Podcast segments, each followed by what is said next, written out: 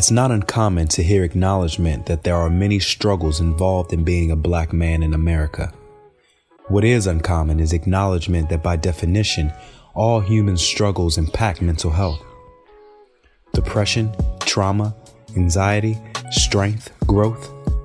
These outcomes are often precipitated or at least influenced by individuals' life struggles.